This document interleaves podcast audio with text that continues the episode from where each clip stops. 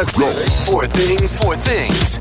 It's the Four Things at Four with Tyler Fox on Hot 96. It's Friday, it's Tyler, and there's this big event coming up with Restore, the Gathering Church. It's happening on July the 23rd. It's going on from 10 until 3.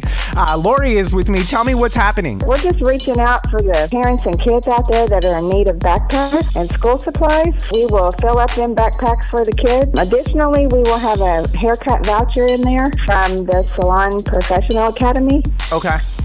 so that they could get a free haircut for their back to school. What's the location address? 2227 West Michigan Street, and it's the former St. Paul's Church building. It's the Westside Community Center.